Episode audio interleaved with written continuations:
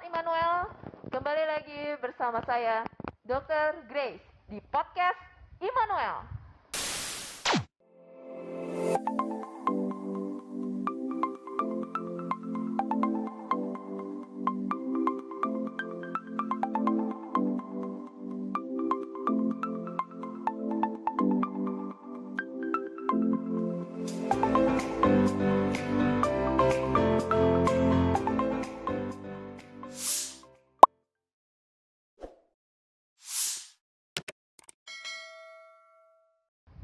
Saya harap Sobat Immanuel semua dalam keadaan sehat.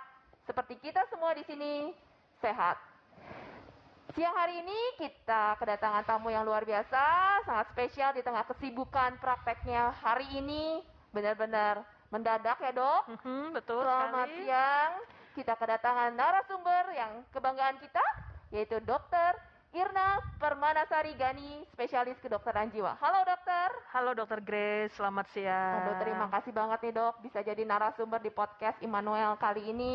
Sama-sama. Kita mau bahas kali ini tuh the hot issue ya dok ya. Oke, Mungkin aha. ini eh, apa namanya lagi jadi topik yang luar biasa hangat karena di tengah ibu-ibu di rumah Mhm. eh, karena mereka eh, banyak yang stres dok. Hmm. Terus apalagi kemarin tuh ada di berita dok, salah satu surat kabar menyatakan bahwa ada seorang ibu sampai membunuh anaknya dok.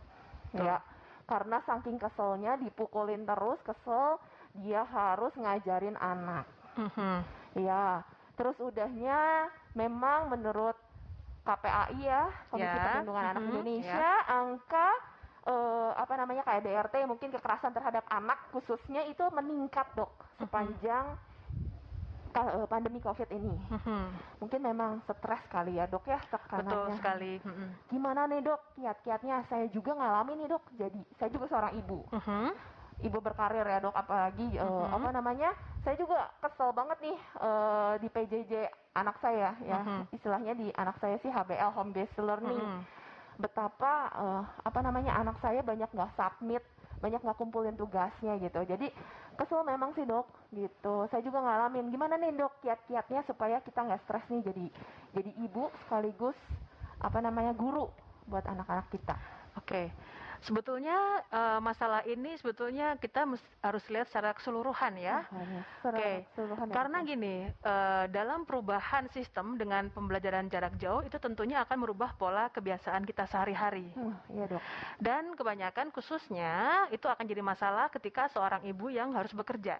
iya Karena dia harus bekerja dan dia akan memiliki tanggung jawab tambahan untuk mengawasi anaknya belajar. iya Dan iya. pekerjaan itu berlangsung, anak sekolah juga harus berlangsung. Iya, Dan biasanya itu memang eh, anak-anak itu ketika ada dalam perubahan pola adaptasi ini tidak mengerti. Jadi ketika dia belajar di rumah, dia akan merasa berbeda ketika dia belajar di sekolah. Oh, dia anaknya sendiri Ya. merasa beda ya. Beda. Ya. Karena Iya, iya, dia iya. menganggap orang tua yang ngajar dia bisa seenaknya.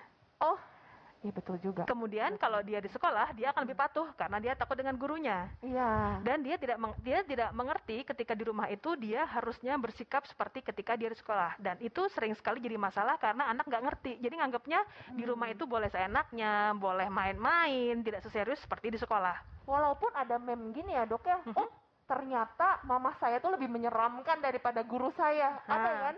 Ada. Tagline Betul sekali. gitu. Tapi tetap aja ya pada Ha-ha. dasarnya mereka lebih nggak takut ya daripada ke guru Ya, ya. karena satu di rumah itu situasi yang memang dia nyaman. Oh, iya betul juga. Di ya. sekolah dia stres Iya. dengan teman-teman, dengan guru ketika di rumah dia berada dalam zona nyaman Iya. sehingga dia akan berpikir, "Oh, aku bisa seenaknya nih, aku tidak perlu serius seperti saat aku di sekolah." Oh, itu dari segi Anaknya. Orang Ya. tua tidak juga tidak mengerti ketika anak nggak tahu ini bukan menjelaskan hanya dengan marah-marah. termasuk saya saya juga Iya. dokter juga nggak ngerti ya Jadi- thank you banget nih dokter Irna Mhm. Jadi sebetulnya itu juga ada satu miscommunication yang sebetulnya dari awal belum ditelusuri, jadi tahu-taunya nanti ibunya jadi marah-marah. iya Anaknya karena ibunya sering marah-marah, anak akan timbul kecenderungan untuk menentang. Jadi ketika ibunya nggak marah, dia nggak nurut. Harus marah dulu baru dia akan nurut. Itu jadi akan pola gitu. oh gitu ya Haha. oh jadi itu proses dari awalnya dari miskom Mhm. sama-sama nggak mengerti keadaan gimana nih terus udahnya akhirnya jadi marah-marah konflik makin ini Jadi makin anak meruncing. makin menentang dan tidak terkontrol. Oh. Orang tua semakin stres, frustasi, akhirnya udah kalau udah nggak kepikiran lagi bisa melakukan hal-hal yang di luar perkiraan. Oh iya di luar akal sehat ya Betul padahal nggak sekali. maksud loh gitu ya saya juga Tetapi- jadi mukul tuh Nah. anak saya saya jadi ngaku Itu memang, tapi kadang-kadang kita juga mem- berpikir juga jangan hanya dari proses bersekolah. Orang tua pun menghadapi tekanan ekonomi yang berat. iya iya dok Iya, Dan betul. dengan kondisi pandemi ini, situasi perekonomian semua akan terpengaruh ya tentunya. iya, iya. Dan itu juga nggak mudah orang tua harus membuat penyesuaian untuk supaya dap, apa asap dapur tetap bisa ngebul bisa Iya. berjalan terus Iya. harus ngejar anak nah iya ketika itu itu ketika itu sudah kewalahan biasanya itu muncul jadi perilaku perilaku yang agresif yang cenderung di luar perkiraan iya jadi itu faktor ada faktor anak ada faktor dari orang tua Mhm. Lalu bagaimana dok? Tapi kan soalnya ini tetap harus kita hadapi dok. betul Pandemi sekali ini tetap berjalan, sekolah anak harus tetap berjalan gitu ya. Kita mhm. juga eh, apa namanya awal-awal doang dok. Per- Mhm. eh, omong eh, apa namanya pemberitahuan dari Menteri Pendidikan bahwa tidak ada yang tidak naik selama pandemi. Mhm. Tapi kan awal doang. Tahun ajaran baru nggak ada lagi tuh statement seperti itu ya dok ya. Mhm. Ya itu harus berjalan. Sekolah harus berjalan. Mhm. eh, pandemi ada dan eh, kita juga memang harus tetap bekerja Mhm. Yang yang bekerja stres, yang nggak bekerja juga yang di rumah pun juga Stres juga. stres, dok. Mm-mm. Walaupun uh, uh, ha- apa namanya ibu rumah tangga pun Betul tetap sekali. stres gitu, dok. sebetulnya hal yang simpel tapi klise yang penting adalah manage memanage waktu Manage waktu. dan kita eh, bisa bikin prioritas. Iya, Tentunya kalau kita membantu tugas tugas anak dalam menger- apa Mm-mm. membantu anak mengerjakan tugas kita, tentunya kita juga perlu strategi ya. Oh, Kita bantu dengan tugas yang paling mudah dulu. Oh justru paling mudah. Ya, karena kalau yang paling susah anak udah malas di depan. Oh, Jadi iya. udahlah malas tinggalin gitu. Tapi Oh. kalau dari yang mudah kemudian dia akan apa meningkat ke yang sulit, anak sudah terbiasa, dia akan lebih mengikuti daripada dari yang paling susah akhirnya dia udah menyerah. Jadi tips sobat Immanuel mulai dari yang mudah dulu. Kayak kita Mhm. ngerjain soal ujian ya, untuk Betul kita sekali. sendiri. Kerjain kata guru kita, Mhm. kerjain dari yang mudah dulu, baru ke yang Mhm. susah. Jadi yang susah lewat, lewat, lewat, mudah Betul. Dulu. Karena kalau kita fokus yang susah, nggak kepegang semua jadinya. Yang mudah nggak Oh. kerjain, ini nggak beres juga. Jadi kayak tadi saya di awal ya, Mhm. tugasnya makin banyak yang nggak di submit atau yang nggak dikumpulkan, Ah, yang betul. nggak di upload gitu Mhm. ya. Oke. iya, Dan Dok. biasanya juga bisa dilakukan tips ketika ibu bekerja, mungkin kita bisa memonitor dari tempat kerja kita. Hmm. Udah sampai mana nak kerjaan kamu? Gimana?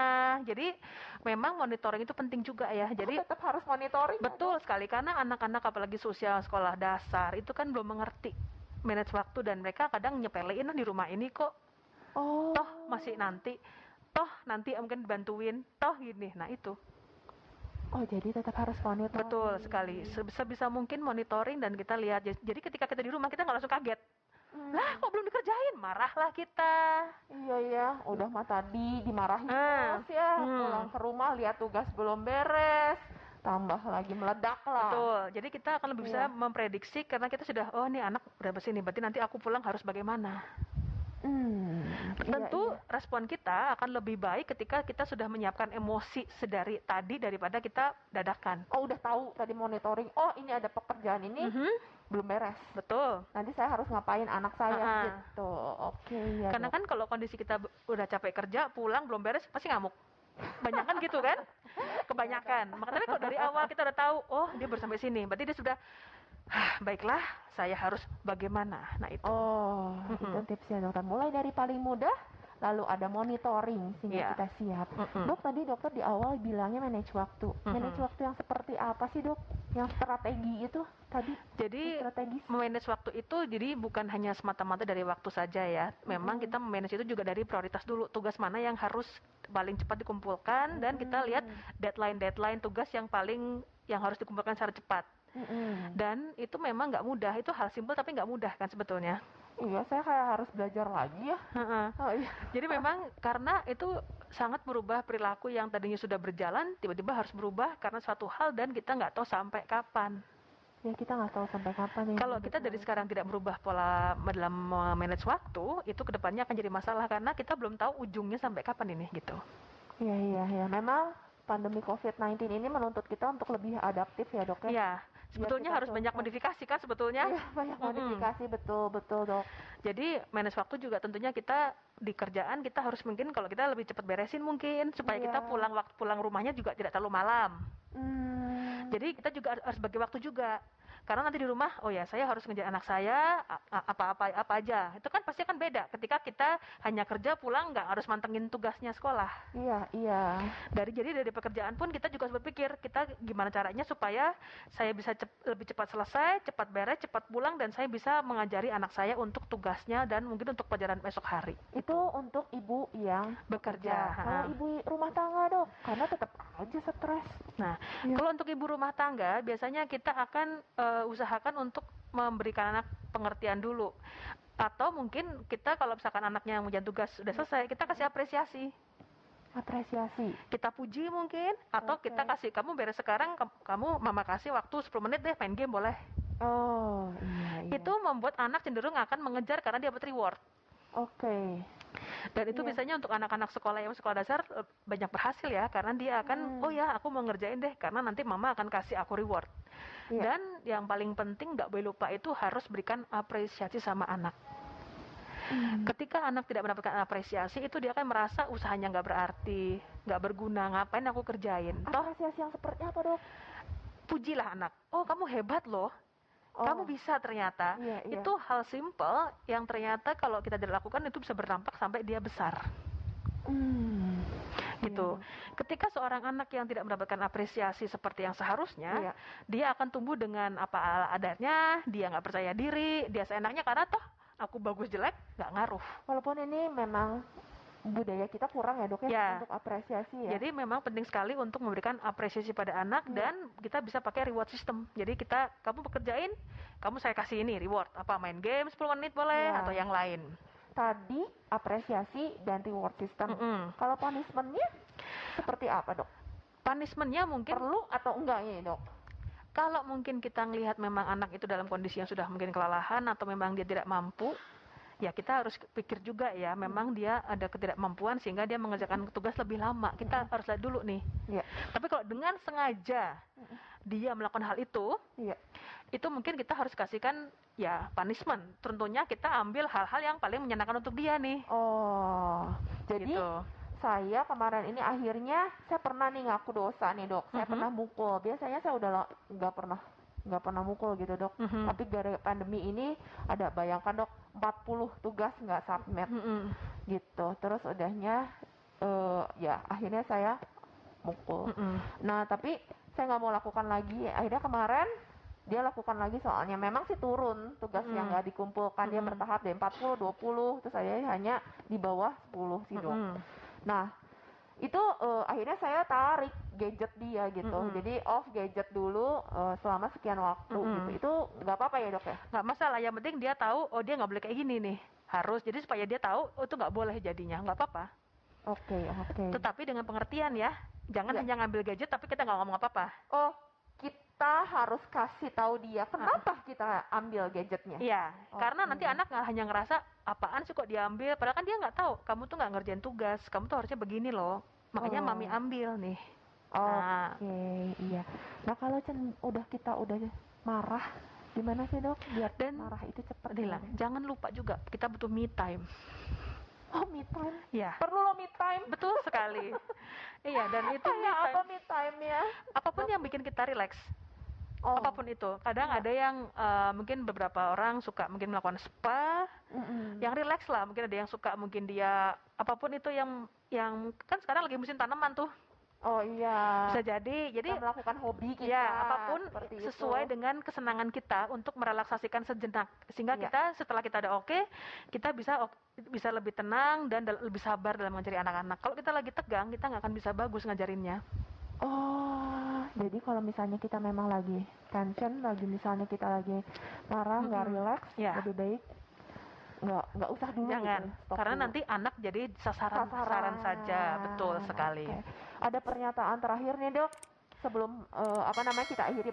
podcast kita siang ini. yang paling penting adalah mungkin. komunikasikan dengan anak, komunikasikan dengan guru juga. Oh iya.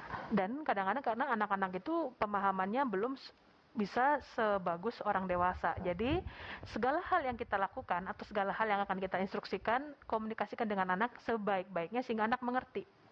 Dan jangan lupa juga komunikasikan dengan guru supaya kita tahu sampai mana nih perkembangan anak-anak kita gitu. Oke, terima kasih banyak nih Dokter Irna. Nanti lebih banyak kalau misalnya konsultasi pribadi juga bisa ya dok ya. Bisa, silahkan. Silahkan dokter, prakteknya kapan aja nih di Rumah Sakit Oke, Immanuel? saya praktek hari Senin, Selasa, dan Kamis mulai pukul 9 sampai 12. Senin, Selasa, dan Kamis dari jam 9 sampai jam 12. Jumpa lagi di podcast Immanuel. Bye-bye. Terima kasih.